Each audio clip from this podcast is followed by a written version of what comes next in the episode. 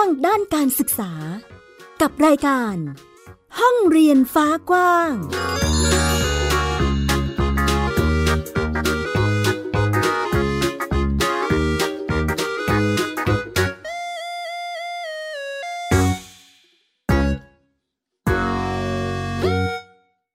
สวัสดีค่ะ ต้อนรับคุณผู้ฟังทุกท่านเข้าสู่รายการห้องเรียนฟ้ากว้างค่ะ อยู่กับแม่หญิงสกาวรัฐวงมั่นกิจการนะคะ ที่ www.thaipbspodcast.com ค่ะ พูดคุยกันในประเด็นการจัดการศึกษาที่มีความหลากหลายค่ะคุณผู้ฟัง ในยุคปัจจุบันนี้ค่ะคุณผู้ฟัง ถ้าหากว่าเราได้ลองทบทวนหรือว่ามองสังเกตกันดีๆนะคะ เราจะเห็นว่ามีหลากหลายอย่างหลากหลายเรื่องราวทีเดียวที่มีพัฒนาการเติบโตและก้าวไปในสังคมปัจจุบันนี้ค่อนข้างจะหลากหลายและมากมายทีเดียวนะคะ รวมถึงการพัฒนาหรือก้าวไปของสังคมของเทคโนโลยีนี่แหละค่ะ เป็นสิ่งที่กระตุ้นให้มนุษย์เราต้องมีการพัฒนาศักยภาพ การเติบโตของมนุษย์เราทางความรู้ความสามารถแล้วก็รวมถึงการขับเคลื่อนการดำรงชีวิตนะคะ ที่จะให้เอื้อต่อการดำรงชีวิตอยู่ในยุคสังคมปัจจุบันให้ได้อย่างเหมาะสมนั่นเองนะคะ เรียกว่าในปัจจุบันนี้นะคะ มีความหลากหลายเกิดขึ้นมาก ทั้งเรื่องของการศึกษาวิธีการดำเนินชีวิต รูปแบบของการดำเนินชีวิตที่ แต่ละคนแต่ละครอบครัวต่างสนใจและเลือกใช้สำหรับการดูแลครอบครัวการดำเนินไปของตนเองนะคะ รวมไปถึง การเปลี่ยนแปลงของอาชีพที่หลากหลายเพิ่มมากขึ้นค่ะ ซึ่งเหล่านี้ค่ะ สะท้อนในรูปแบบของการศึกษาได้อย่างดีทีเดียวว่า ในรูปแบบการศึกษาค่ะ มีความหลากหลายเพิ่มมากขึ้น เพื่อรองรับศักยภาพของบุคคล หรือความสำคัญในความสามารถนะคะที่หลากหลายของบุคคลต่างๆนะคะที่เพิ่มมากขึ้น ต่อความจำเป็นค่ะของการพัฒนาประเทศพัฒนาสังคมในปัจจุบันนี้นั่นเองนะคะ ในรูปแบบการเปลี่ยนแปลงที่เกิดขึ้นเหล่านี้ค่ะ ระบบการศึกษาเรียกว่ามีความสำคัญมาก ๆ ทีเดียวนะคะสำหรับการพัฒนาคนพัฒนาชาติ ในรูปแบบการศึกษาที่เราเรียกว่าเป็นการศึกษาที่เน้นความสามารถรายบุคคล หรือว่า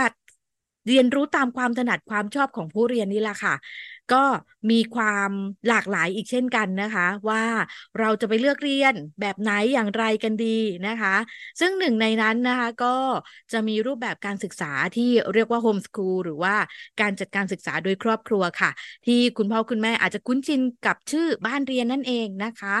ในรูปแบบนี้ค่ะคุณผู้ฟังครอบครัวสามารถที่จะเลือกจัดการศึกษาให้กับลูกๆของตนเองได้นะคะ โดยที่เราสามารถจัดสรรบริหารเวลาหรือใช้จากกิจกรรมการเรียนรู้ของผู้เรียนที่สนใจนี่แหละนะคะ มาทำเป็นแผนการจัดการศึกษาขั้นพื้นฐานโดยครอบครัวค่ะ เทียบเคียงกับหลักสูตรการศึกษาชาตินะคะที่ระบุไว้ว่าเด็กไทยต้องเรียนอะไรบ้างใช่ไหมคะ ซึ่งตัวนี้ก็คือข้อมูลในพรบการศึกษามาตรา 23 นั่นเองค่ะ ในมาตรา 23 นี้นะคะ พระราชบัญญัติการศึกษาแห่งชาติ พุทธศักราช 2542 และฉบับที่แก้ไขนะคะ พรบมาตรา 23 นะคะ ระบุไว้ว่า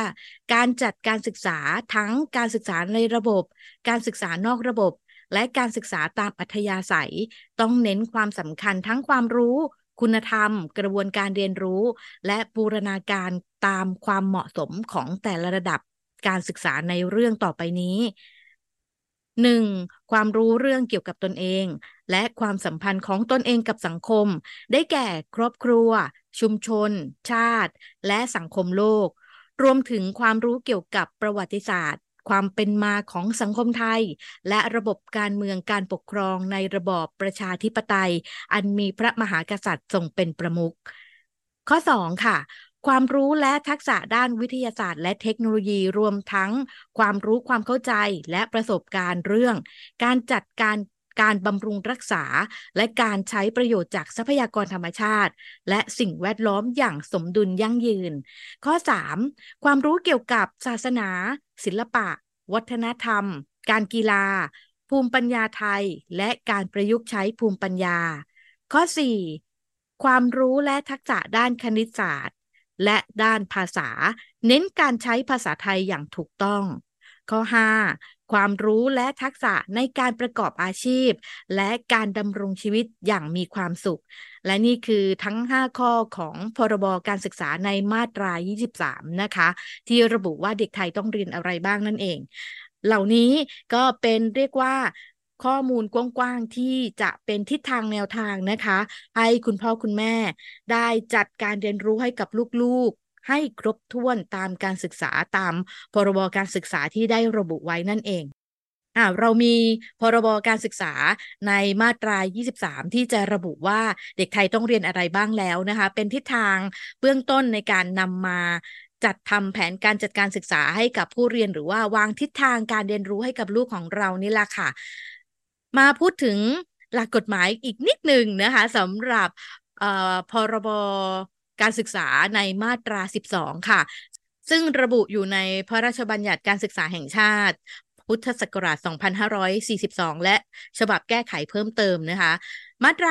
12 ระบุว่านอกเหนือจากรัฐเอกชน และองค์กรปกครองส่วนท้องถิ่น ให้บุคคล ครอบครัว องค์กรชุมชน องค์กรเอกชน องค์กรวิชาชีพ สถาบันศาสนา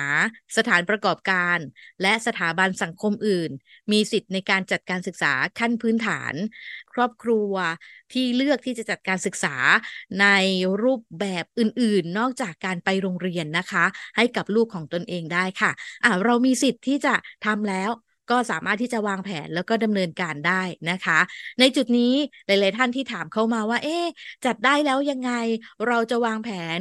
ในรูปแบบการศึกษาอย่างไรกันดี อันนี้อาจจะฝากเป็นข้อมูลคร่าวๆไว้ให้ได้ทราบหรือว่าเพื่อไปช่วยในการตกผลึกนะว่า เอ๊ะเราจะวางแผนการจัดการศึกษาให้กับลูก ที่เน้นความสามารถความสนใจรายบุคคลเนี่ย ต้องวางแผนกันอย่างไร ครอบคลุมขนาดไหน ซึ่งเรียกว่าเป็นข้อดีที่พรบมาตรา 12 ที่เปิดโอกาสให้กับ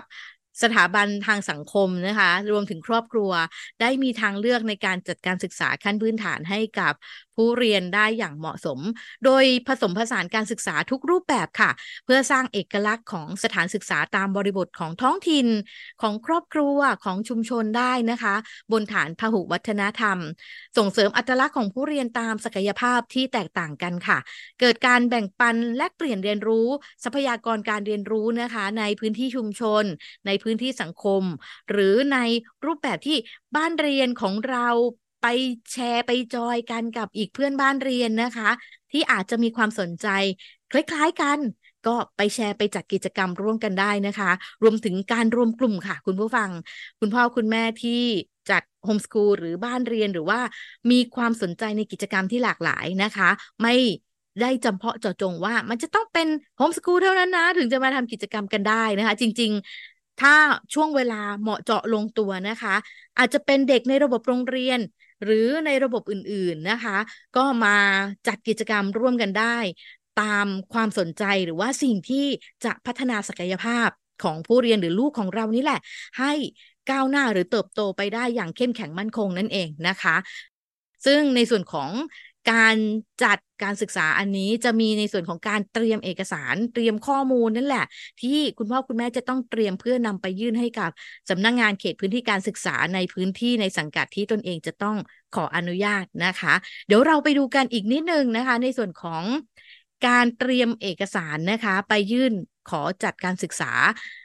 โดยครอบครัวเนี่ยค่ะ จะต้องเตรียมเอกสารส่วนตัวพ่อแม่ลูกนะคะ สำเนาทะเบียนบ้านสำเนาบัตรประชาชนสำเนาวุฒิการศึกษานะคะสำหรับผู้จัดการศึกษาค่ะ ที่จะต้องมีการศึกษาไม่ต่ำกว่าชั้นมัธยมศึกษาตอนปลายนะคะ ก็สามารถที่จะจัดการศึกษาเป็นผู้จัดการศึกษาค่ะ ให้กับลูกของตนเองได้นะคะ หรือว่าหากหาเอกสารหาวุฒิการศึกษาไม่เจอแล้วจริง ๆ มันขุดมาไม่ได้จริง ๆนะคะ อันเนี้ยเราสามารถที่จะไปร้องขอ ทำหนังสือขอให้ทางสำนักงงานเขตพื้นที่การศึกษาค่ะ แต่งตั้งคณะกรรมการมาประเมินศักยภาพหรือความรู้ความสามารถของคุณพ่อคุณแม่นะคะ ที่จะขอเป็นผู้จัดการศึกษานะคะ เพื่อที่จะให้ทางเขตได้ประเมินให้และผ่านการประเมินโดยสำนักงงานเขตว่าเป็นผู้ที่มีความรู้ในการจัดการศึกษาให้ลูกได้นั่นเองค่ะ โดยในเขตพื้นที่การศึกษาค่ะ จะมี แบ่งพื้นที่การดูแลอยู่นะคะ เด็กที่จะต้องยื่นขอจัดการศึกษาหรือครอบครัวประสงค์นะคะที่จะขอจัดการศึกษาในระดับอนุบาลกับประถมศึกษาค่ะ สามารถที่จะเตรียมเอกสารแผนการศึกษา แล้วก็นำไปยื่นให้ที่สำนักงงานเขตพื้นที่การศึกษาประถมศึกษานะคะ ในเขตพื้นที่ที่ตนเองอาศัยอยู่หรือตามภูมิลำเนาตามทะเบียนบ้านนะคะของผู้เรียนของครอบครัวนั่นเองค่ะ และในระดับ มัธยมศึกษาตอนต้นและตอนปลายนะคะ ก็ยื่นที่สำนักงงานเขตพื้นที่การศึกษามัธยมศึกษานะคะตามเขตพื้นที่ที่ตนเองสังกัดนั่นเองค่ะอะในบางครอบครัวที่จัดโฮมสกูลมาแล้ว เด็กจบอนุบาลไปแล้วก็ต่อประถมศึกษาที่สังกัดเดิมได้เลยเหมือนกันนะคะ หรือได้วุฒิไปแล้ว เราจะไปยื่นขอเข้าเรียนในโรงเรียนต่างๆ ก็ได้เช่นกันนะคะ เพราะว่าวุฒิการศึกษา จะมีศักดิ์และสิทธิ์ที่จะสามารถไปเรียนต่อได้เหมือนกับในโรงเรียนทั่วไปได้เลยนะคะ เพราะว่าเป็นการศึกษาที่ถูกต้องตามกฎหมาย แล้วก็อยู่ภายใต้การดูแลของกระทรวงศึกษาธิการเช่นกันนะคะอะมีคนถามมาด้วยนะคะว่า แล้วถ้าหากว่าเราจบประถมศึกษา ในรูปแบบการศึกษาโฮมสกูลหรือบ้านเรียนนี้แหละ จากพื้นที่การศึกษานี้นะคะ เวลาจะยื่นของมอต้นเนี่ย ฉันต้องไปยื่นที่สพมเลยไหม หรือมัธยมเลยไหมนะคะ ก็สามารถที่จะประสานสอบถามกับเจ้าหน้าที่ได้ค่ะว่ามีการขยายโอกาสทางการศึกษาด้วยไหม เพราะว่าในหลายพื้นที่ค่ะ มีการขยายโอกาส การศึกษาให้กับผู้เรียนที่จบป .6 นะคะ สามารถที่จะยื่นขอมัธยมต้นกับพื้นที่เดิมก่อนได้นะคะ เมื่อจบม .3 แล้วค่อยไปยื่นต่อมปลายที่สำนักงงานเขตพื้นที่การศึกษามัธยมศึกษาก็ได้เช่นกันนะคะ หรือจะเป็นในรูปแบบที่ครอบครัวจบป .6 แล้ว จะไปยื่นต่อมต้นที่สำนักงงานเขตพื้นที่การศึกษามัธยมศึกษาก็ได้เช่นกันนะคะ ก็จะได้จัดมัธยมศึกษาไปยาวๆ ที่เขตพื้นที่นั้นๆเลย ก็ดูตามความสะดวกความเหมาะสมของครอบครัวเป็นหลักได้เลยค่ะ ซึ่งในรูปแบบการจัดการศึกษาโดยครอบครัวนี้นะคะ เรียกว่าเป็นรูปแบบการศึกษาที่เอื้อให้เหมาะสมกับรูปแบบความเชื่อหลักคิด ความสนใจความถนัดของผู้เรียนหรือว่าบริบทของครอบครัวเป็นหลักอยู่แล้วนะคะ เพื่อที่จะให้เหมาะสมต่อการพัฒนาผู้เรียนเป็นสำคัญค่ะโดยคุณสมบัติของผู้จัดการศึกษาบ้านเรียนนะคะ หรือว่าโฮมสกูลนี่แหละค่ะ เป็นบุคคลในครอบครัวหรือผู้ที่ได้รับมอบหมายจากครอบครัวให้เป็นผู้จัดการศึกษานะคะ มีวุฒิการศึกษาไม่ต่ำกว่าชั้นมัธยมศึกษาตอนปลายหรือเทียบเท่าค่ะ เพราะฉะนั้นจบม .6 ก็คือสามารถที่จะเป็นผู้จัดการศึกษาได้เลย อะไปพูดถึงแนวทางการจัดการศึกษาทางเลือกหรือว่าทิศทางที่ครอบครัวสามารถจัดการศึกษาไว้เป็นแนวทางไกด์ไลน์นะคะ ให้กับหลาย ๆ ครอบครัวได้ลองไปเป็นข้อมูลนะคะ ในการลองทบทวนตกผลึกสำหรับการเลือกทิศทางการศึกษาของบ้านเราเนาะ โดยรูปแบบการจัดการศึกษาก็สามารถที่จะจัดการศึกษาในรูปแบบกลุ่มสาระเหมือนในโรงเรียนก็ได้เหมือนกันนะคะ ก็คือในโรงเรียนมีหลักสูตรแบบไหนอย่างไรเราก็อิงตามนั้นนะคะ เรียกว่าเหมือนยกโรงเรียนมาไว้ที่บ้านก็ได้นะคะ เอาหนังสือตำราเรียนต่างๆ มาเรียนเด็กมีความสงสัยอยากรู้อะไร ก็อาจจะไปเรียนเพิ่มเติมกับคุณครู เรียนเพิ่มเติมกับคุณพ่อคุณแม่ก็ได้ หรือว่าจะเป็นลักษณะที่เรียนรู้ด้วยตนเอง จากเว็บไซต์จากพื้นที่ต่างๆนะคะ เพื่อพัฒนาความรู้ของตนเองให้เหมาะสมและ เติบโตไปตามหลักสูตรนั้นๆ เรียกว่าเป็นกลุ่มสาระนะคะ กับอีกแบบหนึ่งค่ะ ก็สามารถที่จัด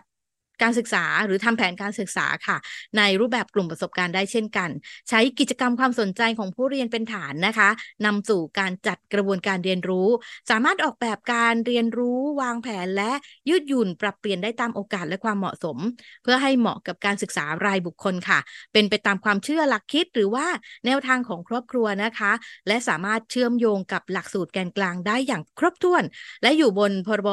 มาตรา 23 ด้วยนะคะ พระราชบัญญัติการศึกษาแห่งชาติ พุทธศักราช 2542 และฉบับแก้ไขเพิ่มเติมในมาตรา 23 นั่นเองนะคะสำหรับรูปแบบการเรียนรู้การศึกษาในรูปแบบนี้ แต่ว่าหลาย ๆ ครอบครัวที่อาจจะคุ้นชินกับรูปแบบการศึกษาในระบบโรงเรียนอาจจะต้องปรับตัวกันสักนิด เพราะว่าการศึกษาในรูปแบบระระบบโรงเรียนนะคะ เมื่อก่อนนี้จะเป็นในรูปแบบที่จะมีการวางแผนโดยคุณครู หรือว่าวางหลักสูตรไว้แล้ว ว่าวันไหนจะเรียนอะไรจะทำอะไรอย่างไรบ้าง แล้วนักเรียนจะต้องนำกระบวนการเรียนรู้นี้นะคะ ไปลงมือทำลงมือปฏิบัติเพื่อให้ก้าวไปสู่เป้าหมายตามหลักสูตรที่คุณครูหรือว่าโรงเรียนนั้นๆ วางไว้นั่นเองค่ะ แต่ถ้าเป็นในรูปแบบของโฮมสคูลหรือบ้านเรียนนะคะ อาจจะเป็นในรูปแบบที่คุณพ่อคุณแม่ร่วมกันวางเป้าหมายไว้กับลูกก็ได้ค่ะ แล้วเราลงมือทำเพื่อก้าวไปสู่เป้าหมายตรงนั้นก็ได้ หรือจะเป็นในการดึงจากความสนใจเลยค่ะ แล้วค่อยๆไต่ค่อย ๆ เรียนรู้กันไป เป้าหมายปลายทางอาจจะไม่ใช่ความสำเร็จของชิ้นงานนั้นๆ หรือ การเรียนรู้ในรูปแบบของกิจกรรมนั้นๆ แต่เป็นการเรียนรู้ที่ฉันได้รู้ ฉันได้ลองลงมือทำอาจจะเป็นชิ้นงานที่ไม่สำเร็จก็ได้นะคะ แต่ในกระบวนการเรียนรู้เหล่านั้นค่ะ มีการเรียนรู้เกิดขึ้นแล้วว่าทำแบบนี้ดำเนินไปมันไม่สำเร็จนะ แล้วถ้าน้องยังสนใจอยู่นะคะ ก็สามารถที่จะลองลงมือทำใหม่ด้วยรูปแบบวิธีการใหม่ปรับเปลี่ยนไปได้ เพื่อที่จะได้ทดลองว่า อ่าทำอีกรูปแบบหนึ่งมันจะสำเร็จไหม และถ้าหากว่าเป็นสิ่งที่สนใจจริง ๆ ค่ะ จะพบทิศทางความสำเร็จของสิ่งที่ได้ทดลองทำหรือสนใจหรือเรียนรู้เหล่านั้นอยู่ หรืออาจจะเปลี่ยนแปลงไปต่อยอดหรือปรับเปลี่ยนไปเป็น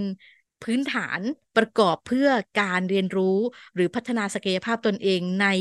ในกิจกรรมอื่น ๆ หรือในทักษะอื่น ๆ ที่กำลังเติบโตขึ้นของผู้เรียนได้นั่นเองนะคะ นอกจากร่วมกันวางแผนพูดคุยกันเยอะ ๆ แล้วนะคะ คุณพ่อคุณแม่อาจจะต้องคอยสังเกต คอยดูแลรวมถึงมีความวางใจในการรอคอยนะคะ ว่าในทิศทางของกิจกรรมนั้นๆ มันจะไปจบที่ตรงไหน ผลสุดท้ายแล้วของการลงมือทำนั้นจะเป็นไปในรูปแบบใด เราก็จะได้เห็นจากสิ่งที่เด็กๆ ได้เรียนรู้และลงมือทำนี้แหละค่ะ ในกิจกรรมการเรียนรู้รูปแบบการเรียนรู้ อาจจะค่อยๆเห็นภาพชัดขึ้นกันมากแล้ว ที่บอกว่ามีเอกสารส่วนตัวพ่อแม่ลูกทั้งหลายเนาะใช้ประกอบการยื่นขอแล้ว ก็จะมีแบบยื่นคำขออนุญาตด้วยนะคะ โดยในตัวแบบฟอร์มเหล่านี้อาจจะค้นหาจากในเว็บไซต์ของสำนักงงานเขตพื้นที่การศึกษา หรือประสานขอจากสำนักงงานเขตโดยตรงก็ได้นะคะ หรือถ้าหากว่ามีกลุ่มพี่ๆเพื่อนบ้านเรียนที่เคยยื่นขออนุญาตแล้ว และยังมีแบบฟอร์มตัวนี้อยู่นะคะ ก็สามารถที่จะประสานขอแบบฟอร์มนำมาใช้ได้เลยนะคะ โดยตัวแบบฟอร์มจะมีแบบยื่นคำขออนุญาตจัดการศึกษาขั้นพื้นฐานโดยครอบครัวนะคะ ต้องดูหัวกระดาษดีๆ นะ ข้อความต่างๆที่อยู่ในคำยื่นขอนี้นะคะ จะคล้ายกันอยู่นะ คล้ายกันมากทีเดียวนะคะ ตัวแรกนะคะ แบบ ยื่นคำขออนุญาตจัดการศึกษาขั้นพื้นฐานโดยครอบครัวนะคะ แบบฟอร์มตัวนี้เราจะต้องติดรูปถ่ายนักเรียนนะคะ ก็คือรูปของลูกเรานี้แหละหนึ่งนิ้วไว้ด้วยนะคะ และมีให้กรอกข้อมูลต่างๆ ลงไป อีกฉบับหนึ่งค่ะ แบบยื่นความประสงค์ขอจัดทำแผนการจัดการศึกษาขั้นพื้นฐานโดยครอบครัว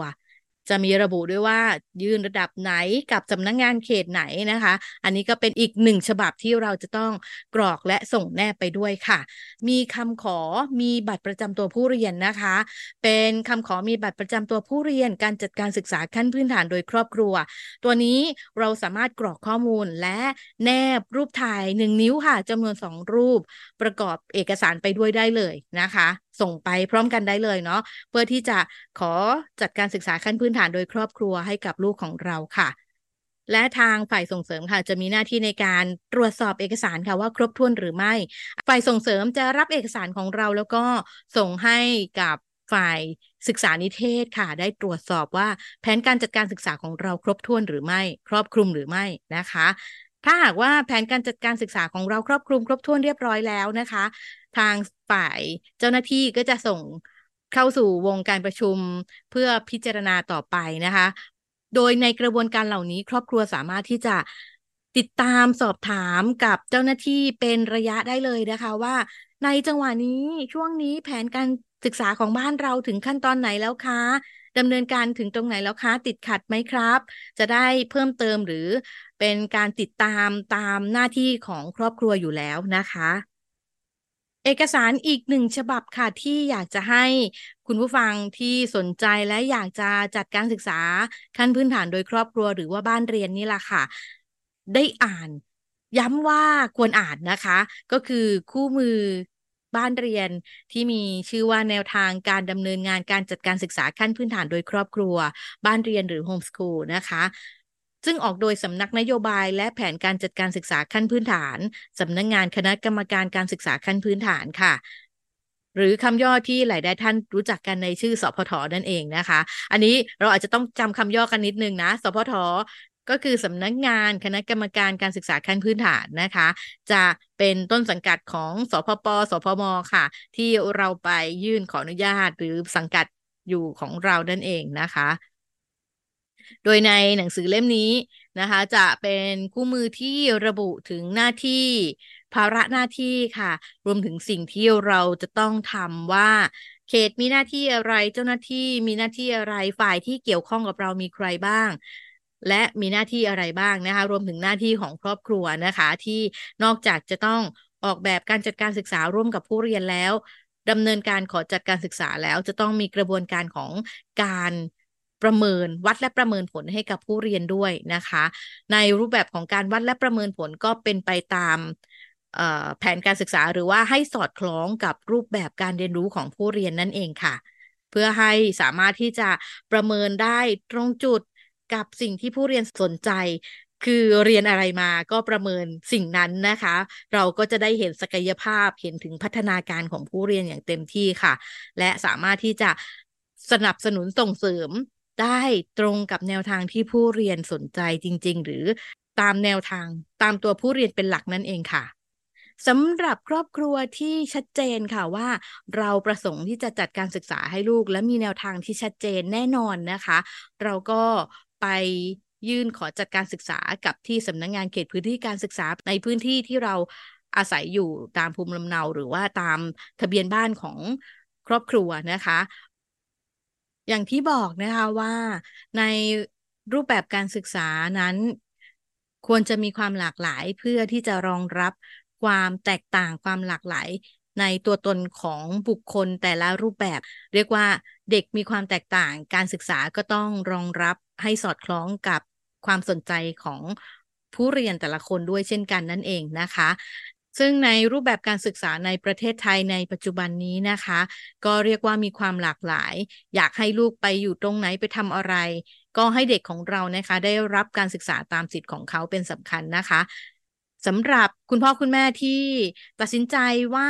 จะพาลูกไปโรงเรียนนะคะ ซึ่งเป็นสถานศึกษาหรือว่าเป็นพื้นที่ที่เราเข้าใจกันดีอยู่แล้วว่า เป็นแหล่งหาความรู้สร้างปัญญาให้กับลูกๆนะคะ อาจจะต้องดูว่าเราตัดสินใจเลือกโรงเรียนในรูปแบบไหนให้ลูก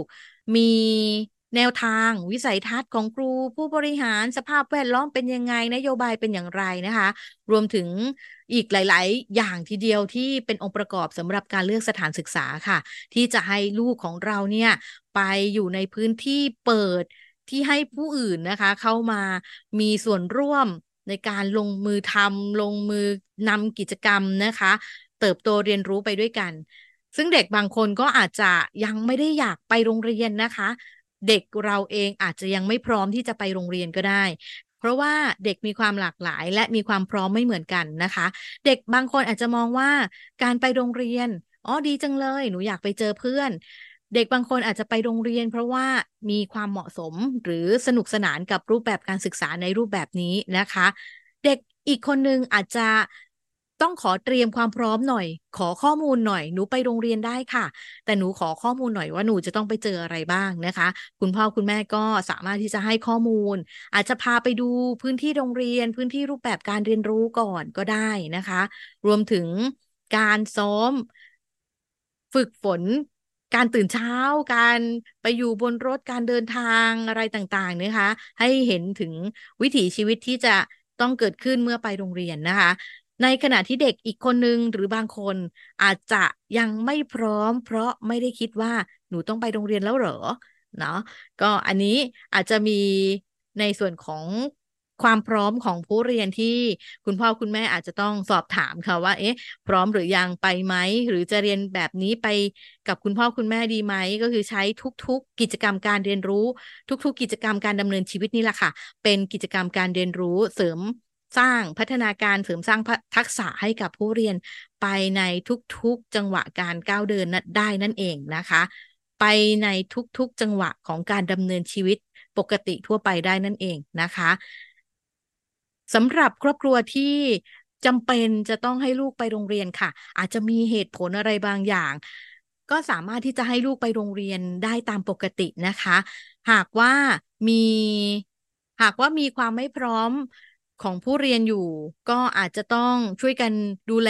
ซ่อมแซม หรือว่า support ในส่วนของของผลกระทบที่มีต่ออารมณ์ความรู้สึกหรือความเป็นตัวตนของลูกเรานะคะ เพราะว่าในทุกๆพื้นที่ในทุกๆ ครอบครัว ความพร้อมโอกาสหรือว่าเปิดกว้างอาจจะไม่เหมือนกัน